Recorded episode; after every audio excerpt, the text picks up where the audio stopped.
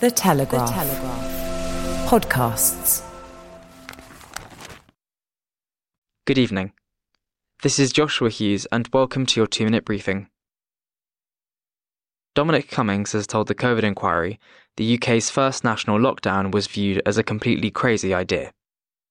Mister Cummings said the prevailing view at the start of the pandemic was that there was no way nationwide restrictions could be introduced in Britain.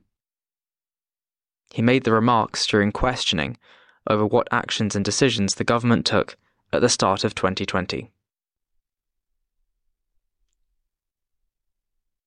French police shot an unarmed woman wearing a hijab on Tuesday morning after she allegedly threatened to blow herself up in a metro station.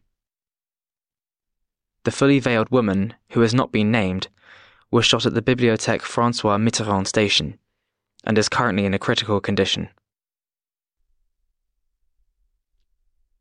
Pro-Palestine protesters mobbed Sir Keir Starmer's car as he left a central London venue where he had delivered a speech on the Israel-Hamas war. The Labour leader faced shouts of "Shame, you're a disgrace," and "Ceasefire now," as he got into the vehicle outside Chatham House.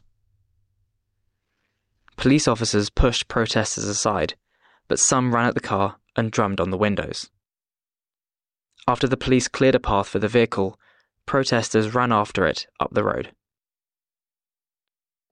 But for now, that's all from us. Until your next briefing tomorrow morning from Daniel Hardaker.